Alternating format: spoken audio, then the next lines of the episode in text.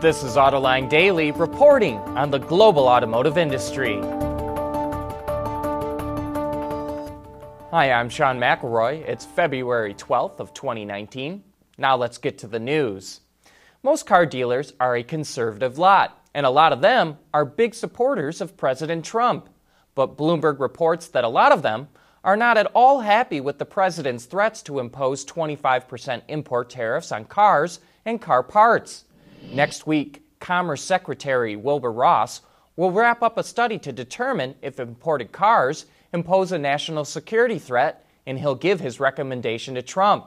A study by the Center for Automotive Research concludes that a 25% import tariff would cost dealerships $66 billion in sales and would eliminate 117,000 dealership jobs.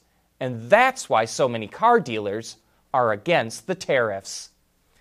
The new Toyota Corolla sedan will likely go on sale later this year, and we're finding the fuel economy numbers for the hybrid to be pretty interesting. It's rated at 53 mpg in the city, 52 on the highway, and 52 combined.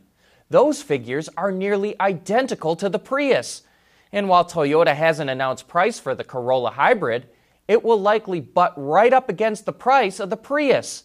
So that makes us wonder why does Toyota need a dedicated hybrid platform? Add to that, sales of the Prius hybrid were down 31.5% in 2018 and a whopping 67% last month.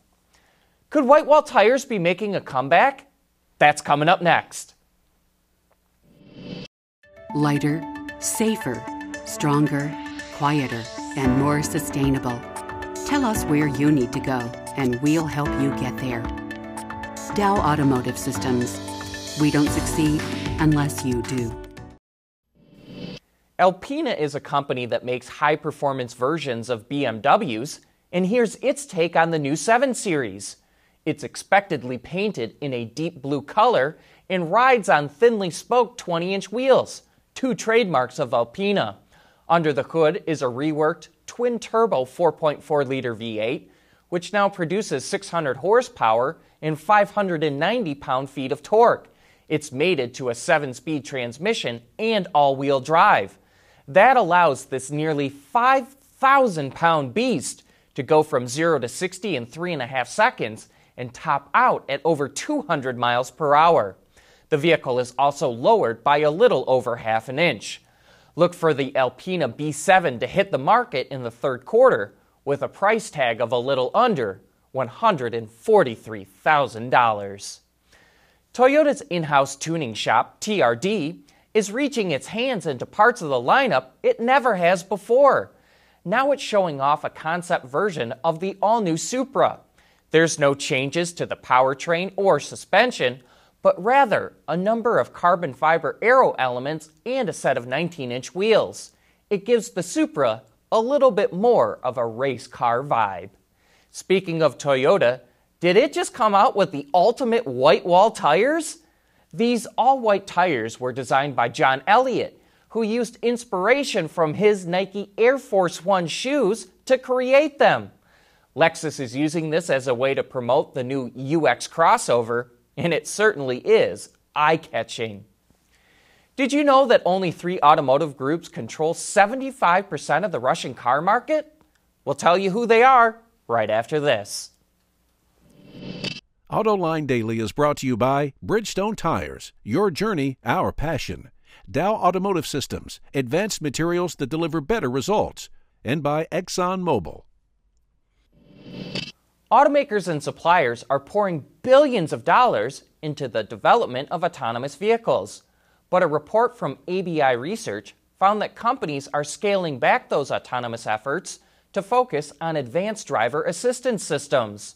Fully autonomous vehicles are still a ways off, as well as very complex. But suppliers can make money right now on ADAS technology. The take rate these days for systems like that is still pretty low, but by 2022, the researchers estimate that around 26 million vehicles will be shipped with SAE Level 2 technology. The car market in Russia never really recovered from sanctions imposed on the country for invading Crimea. Last month, sales came to 103,000 vehicles, up only a fraction of 1%. Did you know the Renault Nissan Mitsubishi Autovaz alliance dominates the Russian market? It has 36% of the market. In the old Soviet Union days, that would have been considered a monopoly.